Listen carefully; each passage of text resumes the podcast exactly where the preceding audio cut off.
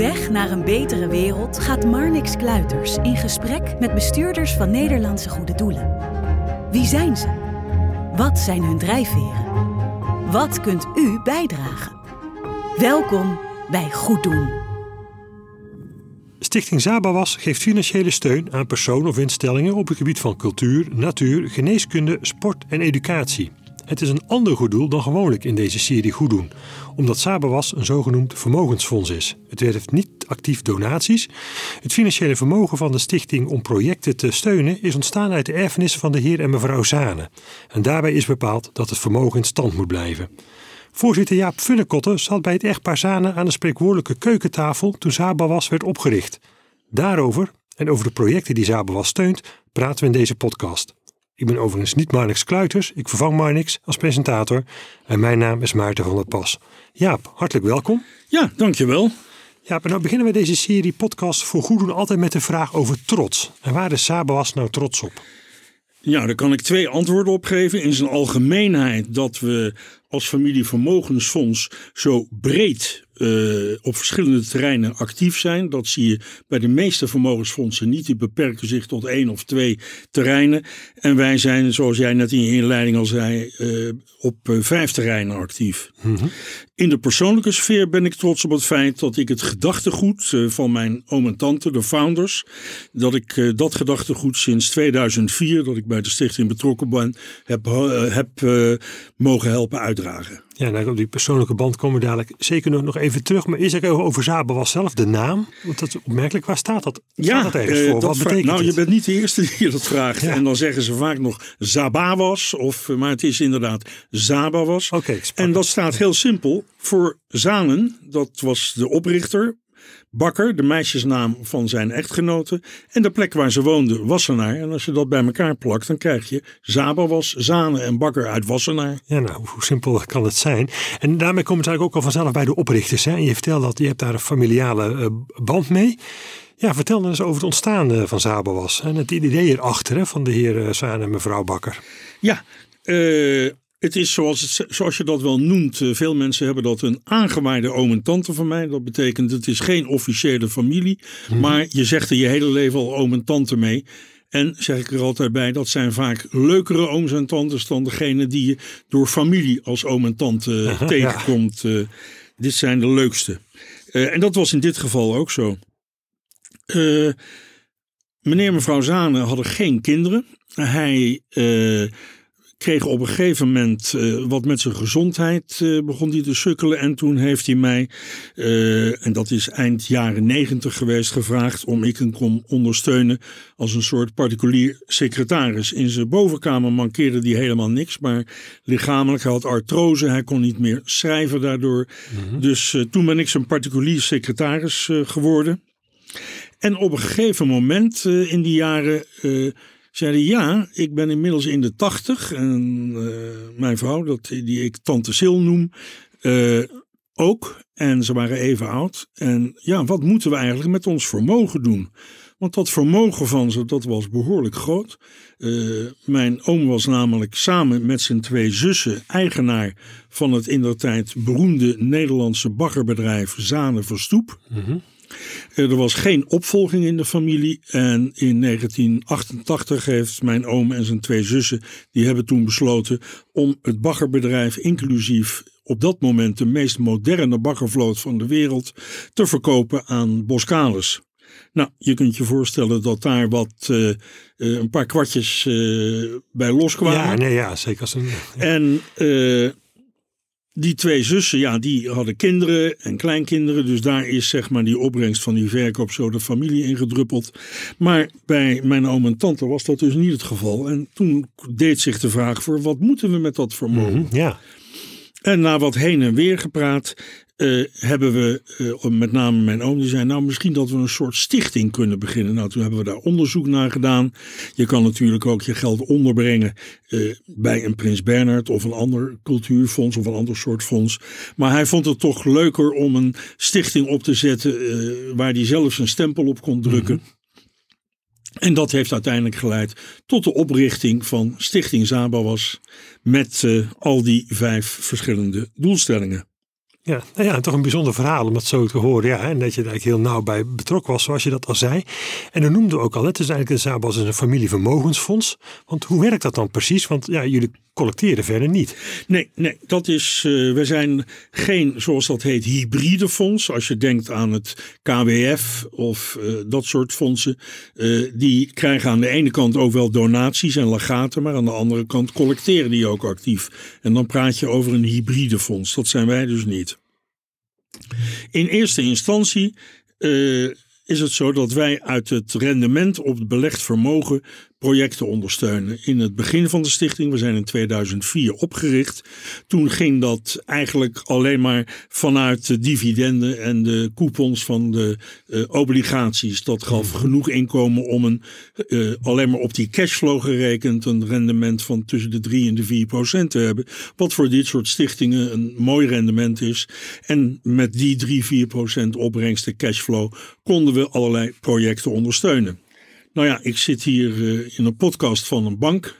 Mm Een van onze twee vermogensbeheerders. En het zal uh, de luisteraars niet verbazen dat uh, in de, na zeg maar de financiële crisis in 2008 dat er een hele andere situatie zich voordeed en dat uh, obligaties nauwelijks wat opbrachten. En dat betekent dat we een beleidswijziging op dat gebied hebben doorgevoerd met ons bestuur. En dat we op dit moment ook voor een groot gedeelte gebruik maken van de vermogensaanwas die we creëren door op een verstandige manier te beleggen. Ja, en uh, ja, wat ook wel leuk is om even toch, terug te gaan naar die beginperiode. Want dan, ja, dan is het dat fonds is opgericht, Sabas. Hè? Je hebt vermogen om projecten te steunen. Ja, en dan? Want ja, ik kan me voorstellen, je bent niet bekend. Projecten zullen jullie ook nog niet weten te vinden. Hoe, ging dat toen? Nou, dat klopt. Uh, uh, en we hadden een ambi-status. En dat betekent dat je per direct uh, moet beginnen. Mijn oom leefde toen nog. Mijn tante trouwens ook. Die heeft hem bijna negen jaar overleefd. Maar je, je moet dan wel je geld uitgeven als ambi. we hebben dat op een aantal manieren gedaan. En dat kwam in principe neer op het feit zelf de boer opgaan. Uh, in Haarlem, waar ik woon, werd ik door mijn vrouw, die in de gemeenteraad zat, in contact gebracht met de toenmalige directeur van het Frans Hals Museum. En daar heb ik gewoon een afspraak mee gezegd, uh, gemaakt en gezegd: Heb je nog geld nodig? Nou, dat is een vraag die in die sector natuurlijk eerst met een beetje ongeloof en daarna met blijdschap beantwoord wordt. Ja. En op advies van uh, om mijn tante, mijn oom was inmiddels, uh, die was binnen een jaar na de oprichting overleden, uh, hebben we datzelfde gedaan uh, met de, het Airborne Museum in, in Arnhem. Die wilde ook, of Renkum is dat, ook niet Renkum, maar kom ik zo wel op. En het Airborne in ieder geval, Villa Hartenstein, dat moest gerestaureerd worden. En mijn tante die vond dat een mooi uh, doel. Dus daar zijn we ook op afgestapt. Hetzelfde verhaal verteld. Eerst ongeloof, daarna blijdschap. Ja. En uh, op die manier is dat gebeurd. Nou, die cultuurwereld met name, die kent elkaar goed. En als je één of twee projecten in de cultuurwereld met jouw naam hebt ondersteund dan gaat dat als een, uh, als een lopend vuurtje die sector in. Dus ja. uh, binnen een paar jaar waren we met name binnen die cultuursector zeer bekend en kwamen de aanvragen vanzelf op, op ons af. Ja, dan word je inderdaad wel gevonden, kan ik me zo voorstellen. Want als je dan ook kijkt naar de projecten die jullie steunen, dan varieert dat enorm. Daar hebben we ook al een beetje over gesproken. Van mm. cultuur tot natuur, tot geneeskunde, sport, educatie. Waarom eigenlijk is een hele brede scope en dan toch niet gericht op één thema? Nou, dat is een goede vraag. Want inderdaad, bij veel van uh, collega-fondsen zie je het zijn één of twee uh, doelstellingen en that's it. Uh, dat was de wens van de founder, van mijn oom, Kees Sane. En die had voor ieder doel had hij ook een reden. Ik zal dat nooit vergeten. Ik zat daarbij bij de notaris, de familienotaris, die hem ook goed kende. En net zoals ik ook met oom aansprak. En die zei, oom Kees, uh, naar wat voor doelen moet dat dan? Nou, dat had hij opgeschreven. Hij zegt, uh, cultuur. Hij zegt, ik heb er niet veel mee, maar tante Sil is er dol op. Dus we doen cultuur. cultuur ja. Uh, dan natuur. Daar hadden ze alle twee ontzettende affiniteit mee. ze waren ook eigenaars van een stuk bos in de buurt van Wolfhezen. Waar zij vroeger een zomerhuisje hadden, zo'n bruinzeelhuisje. En uh, natuur hadden altijd voor zowel van mijn oom als tante hun belangstelling. Dus dat moest erin. Uh, sport, uh, vroeger veel wandelen en fietsen. Toen ze ouder werden, werd dat natuurlijk wat minder, maar ook passief sport. Hij keek voetbal, schaatsen, Tour de France, noem maar op. Hij was zeer geïnteresseerd in sport. Educatie, hij zei altijd van uh, onderwijs is de kurk voor het Nederlandse bedrijfsleven. Dat wij met ons bedrijf in de tijd samen Verstoep zo succesvol zijn geweest, is mede te danken aan al die ingenieurs met een fantastische opleiding in Delft. Dus educatie, dat uh, moeten we zeker ook uh, in de doelstellingen hebben. En als laatste geneeskunde. Hij zegt: Ik mankeer inmiddels zoveel. Ik heb artrose, ik, heb, uh, uh, ik zie slecht, uh, ik Mhm. loop slecht. Dus ik vind dat alleen daarom al we ook geneeskunde moeten ondersteunen. Hij had dus ook wel een soort cynische zelfspot in, in dat verband. Ja, maar het is wel heel mooi om te horen dat toch eigenlijk hoe dan zo'n fonds eigenlijk de doelen, projecten waarop je je richt, eigenlijk heel mooi vanuit de, de, de persoonlijke en de zakelijke levenssfeer van de oprichters komen. Ze hadden ja, met al die onderwerpen die je noemt, ja, hadden ze gewoon niet. Ja, klopt. Dat is bijzonder, ja. En als je nou zou kijken, ja, als, uh, nou, misschien wel leuk om een soort voorbeelden dan ook te horen hè, van, van de projecten die jullie gesteund hebben op die vijf verschillende terreinen. Ja. Nou, uh, een van de leukste die ik vind om te noemen, dat is in de sector educatie. Omdat Zanen Verstoep, waar al het vermogen uiteindelijk vandaan is gekomen, uh, natuurlijk actief was in, zoals dat heet, de natte bouw.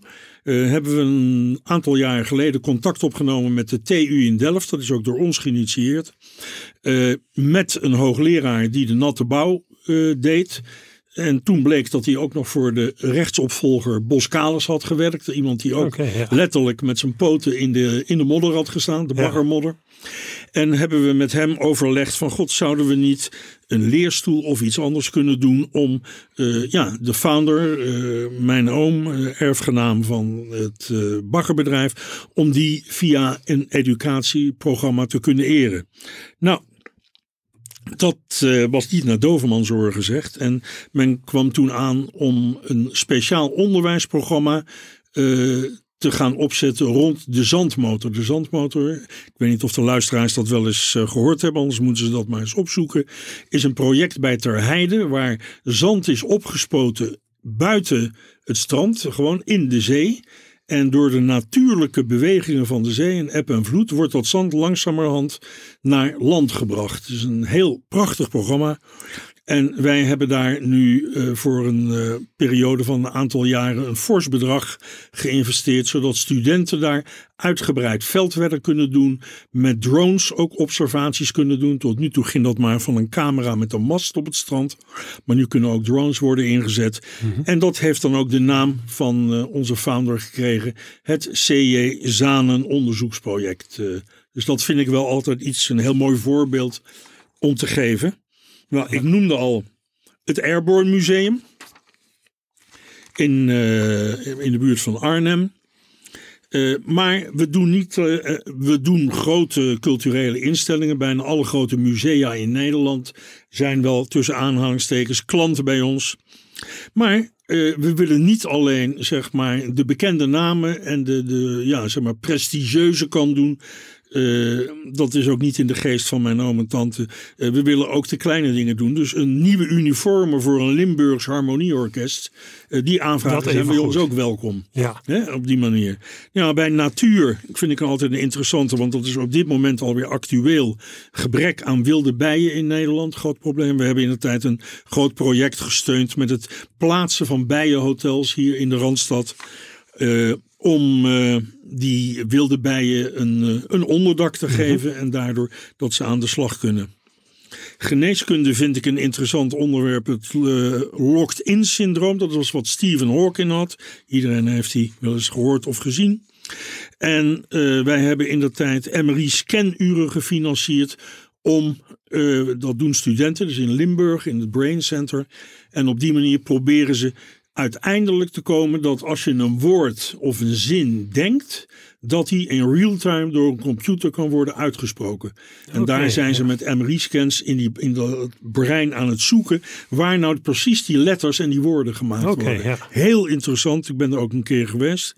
Die hoogleraar die dat project leidt, die zag kans om dat voor leken zoals ik, dat in begrijpelijke taal duidelijk te maken. Ik was daar zeer van onder de indruk. We, hebben, we zijn betrokken geweest bij de inrichting van de nieuwe afdeling van het Emma Kinderziekenhuis hier in Amsterdam. Daar ga ik volgende week een werkbezoek brengen. In de sport, kruifveldjes, Krajcek Foundation, oh ja, dat zijn natuurlijk bekende. Maar we doen bijvoorbeeld ook weer veel kleinschaliger het G-voetbal. Dat is voor voetbal voor kinderen en jongvolwassenen met een beperking. Uh, in Haarlem bij de Koninklijke HFC, de oudste voetbalclub van Nederland.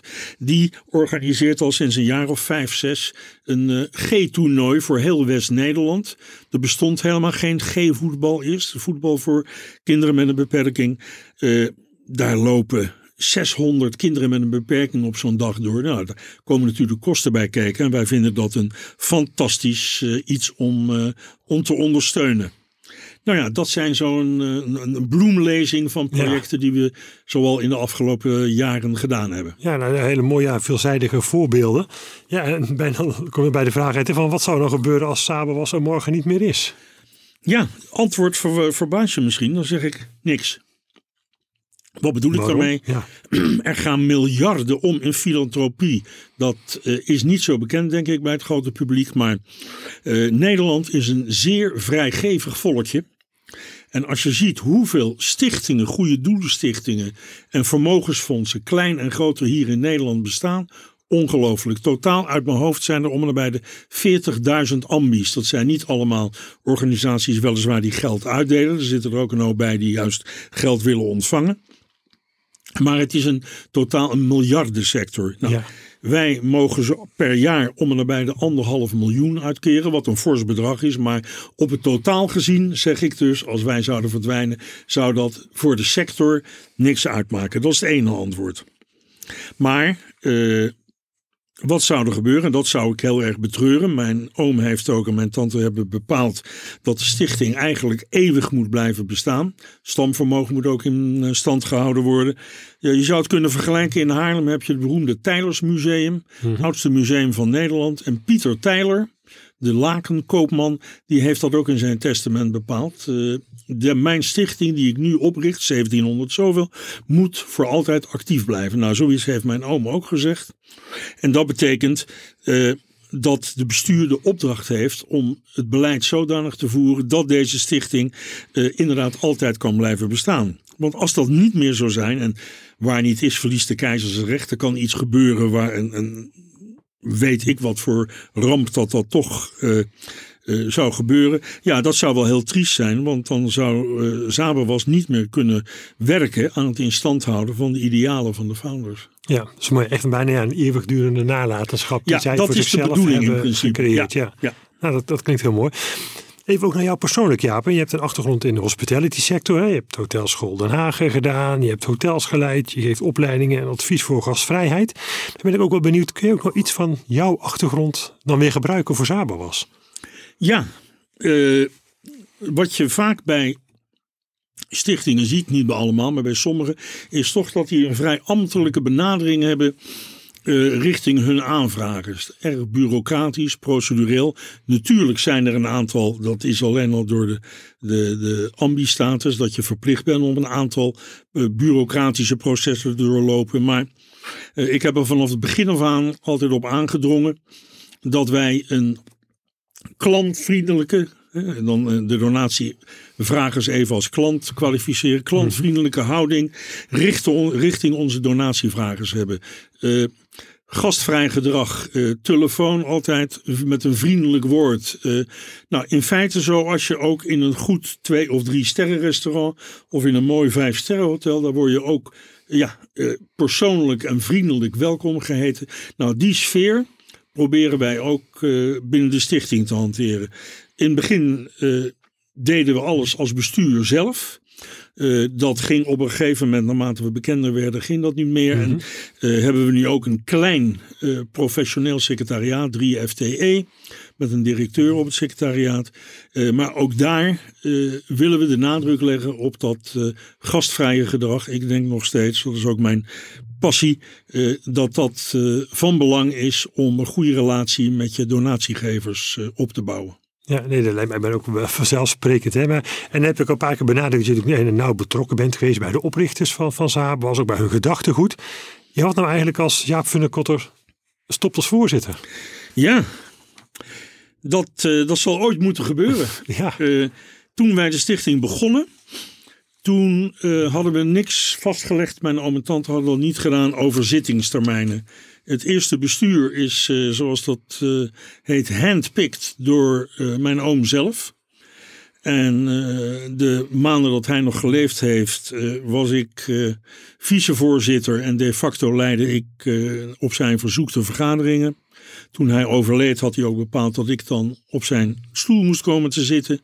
Hij had zijn eigen secretaris uh, aangezocht.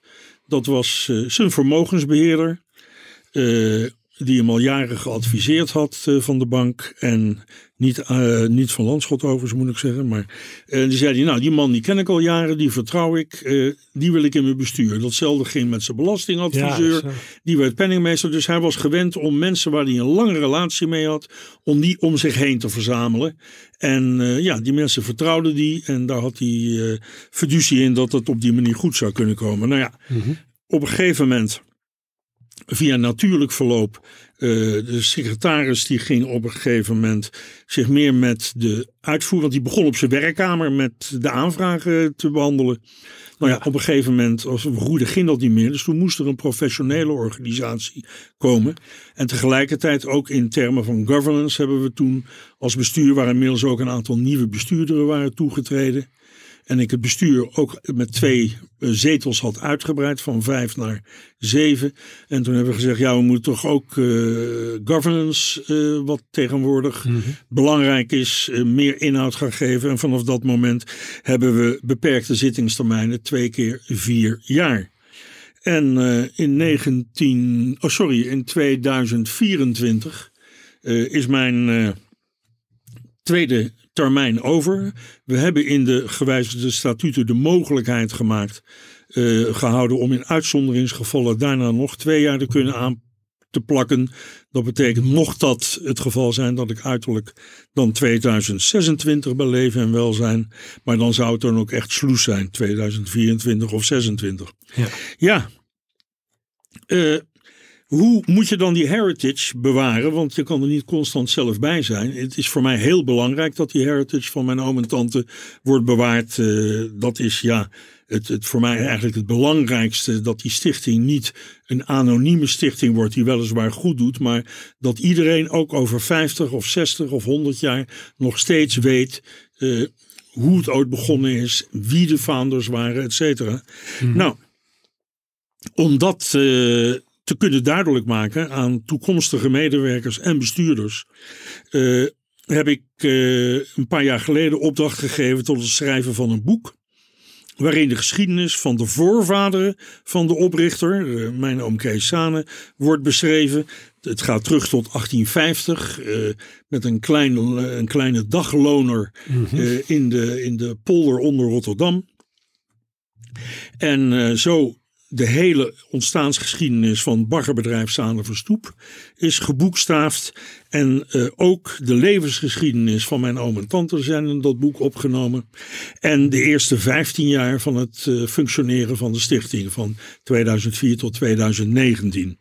Nou, daar heb ik een uh, schrijver opdracht voor gegeven, een historicus, die zijn sporen verdiend had op, op dit gebied. Mm -hmm. En er is inmiddels dus een lijvig boekwerk ontstaan. Dat heet Nou Vooruit. Dat was een kreet van mijn tante. Die dat altijd zei. Die besloot daar, als je een gesprek had gehad. Of dan zei ze, nou vooruit. Ja, Zo van, we gaan nu weer aan het werk. Ja. Dus dat hebben we dan ook als titel voor het boek gekozen. En uh, daar heb ik zo'n grote oplaag van laten drukken. Dat we daar inderdaad uh, nog decennia mee vooruit okay, kunnen. Ja. En ieder nieuw bestuurslid en ieder nieuwe medewerker die krijgt zo'n boek. Belangrijke relaties van ons, die geven we dat boek. Om ze meer inzicht te geven in de achtergrond en het ontstaan van zowel baggerbedrijf Sane Verstoep als van Stichting Zaboas. Ja, ja mooi. Het is ook wel vooruitkijken, want kijk, het gedachtgoed dat blijft wel bewaard. Maar natuurlijk de organisatie zelf, en die komt toch, drijft steeds verder natuurlijk van de oprichters af. Wat ja, je zei, nou, hè, ja, dat, in dat, kleine kring en Ja. gaandeweg komen de nieuwe mensen. Dat klopt. En, en ja, het enige wat je daar, je kan, er is een bekende uitdrukking, je kan niet over je graf heen reageren. Dat uh, kan ik ook niet. Dat wil ik ook niet.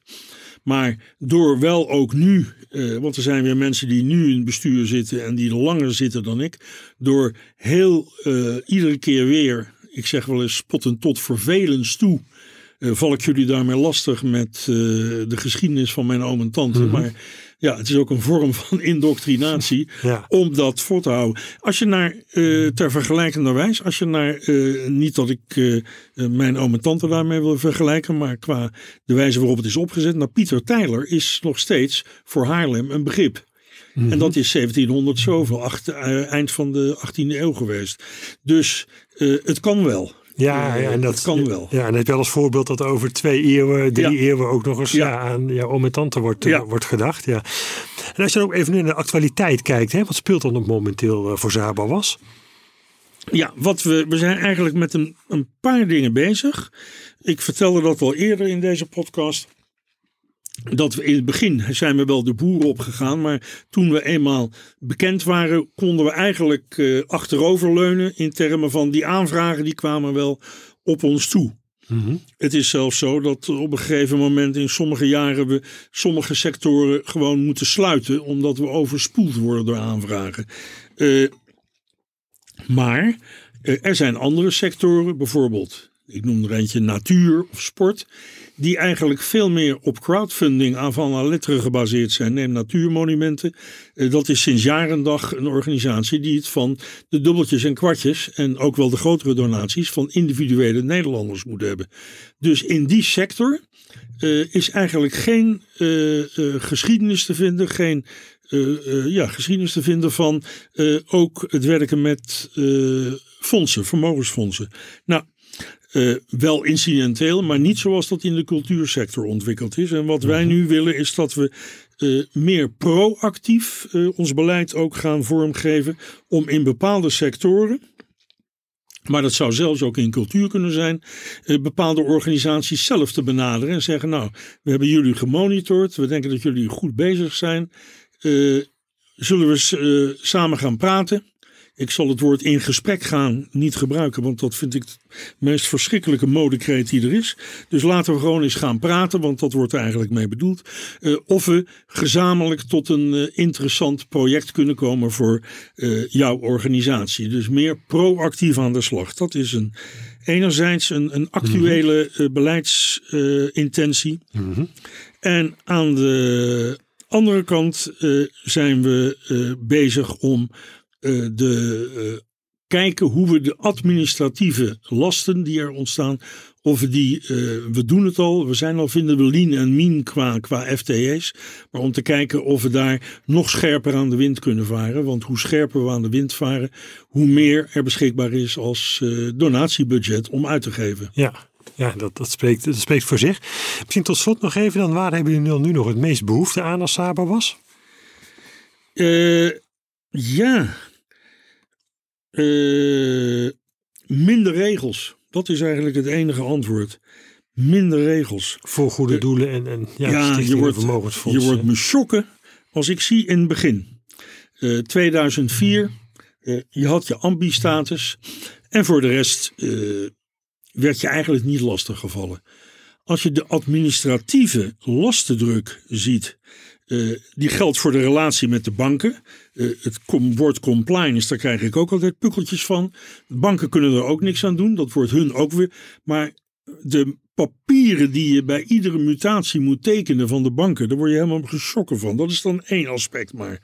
Maar eh, code good governance, weet ik het allemaal. De overheid bemoeit zich steeds meer met ambies die in het leven zijn geroepen om goed te doen voor de maatschappij. Dan zeggen ze ja, nee, maar we moeten toch wel controleren of het zuivere koffie is. Want, en daar hebben ze wel een punt, we hebben gemerkt dat eh, ook eh, de georganiseerde misdaad probeert om goede doelstichtingen op te zetten en die als witwasmachines Ja, te gebruiken.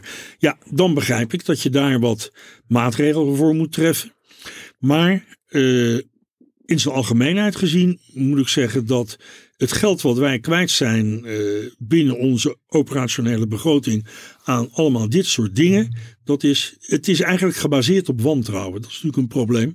Hè? Uh, Belastingdienst, uh, nou, we hoeven geen voorbeelden aan te halen, dat is ook vaak georganiseerd wantrouwen. Nou, dat zie je ook de manier waarop de regelgeving vorm wordt gegeven richting Goede Doelenstichting, georganiseerd wantrouwen. gelukkig hebben we een brancheorganisatie, de FIN de uh, Vereniging Fondsen in Nederland. En die namens, uh, wij zijn daar al van bijna het begin lid van, mhm. en die onderhandelt namens uh, de aangesloten Goede Doelenstichtingen met het ministerie van Financiën, met andere ministeries, om ervoor te zorgen dat uh, die goede doelenstichtingen gewoon hun werk kunnen blijven doen en niet verzuipen in de uh, soms noodzakelijke, maar veelal niet noodzakelijke uh, onzinnige regelgeving. En daar is FIN als brancheinstituut voor ons een, een hele belangrijke speler die onze belangen behartigt. Dat kunnen wij nooit als zelfstandige stichting doen. Nee, dat snap ik. Maar het klinkt toch bijna als toch een, tot slot een oproep aan de overheid van goh, ja, laat de groeien dan niet leiden onder, onder de Absoluut. En stichtingen die nog geen lid zijn, misschien dat uh, ook stichtingsbestuurders die uh, deze podcast horen en geen lid zijn, zou ik altijd de oproep willen doen. Word lid van die FIN. Het kost je een paar duizend euro per jaar, maar dat haal je er dubbel en dwars uit. Want uh, als wij geen goede belangenbehartiging hebben, dan wordt aan die zelfstandigheid van goede doelstellingen steeds verder geknabbeld. Ja, kijk vooral net verder dan je eigen goede doel. Kijk verder dan alleen je eigen goede doelen, ja. Ja, nou hartelijk dank Jaap voor jouw boeiende verhaal over Zabawas. En bent u nou geïnspireerd en misschien nou, wilt u met uw vermogen ook wel een eigen goed doel of een eigen fonds opzetten. Zoals de familie Zana dat deed uh, in deze podcast met Zabawas. Neem dan contact op met uh, Andrew McKay van onze Charity and Impact Investing Service. Kijk daarvoor op www.vanlandschot.nl onder aanbod en kijk dan bij Charity. Jaap, nogmaals hartelijk dank. Heel graag gedaan Maarten. Het was een plezier hier met je te praten. Mooi dat je luisterde naar Goed Doen. Wil je de afleveringen als artikel teruglezen of meer weten over deze podcast? Kijk op www.vanlandschot.nl/slash goeddoen. Goed doen wordt mogelijk gemaakt door Van Landschot Kempen.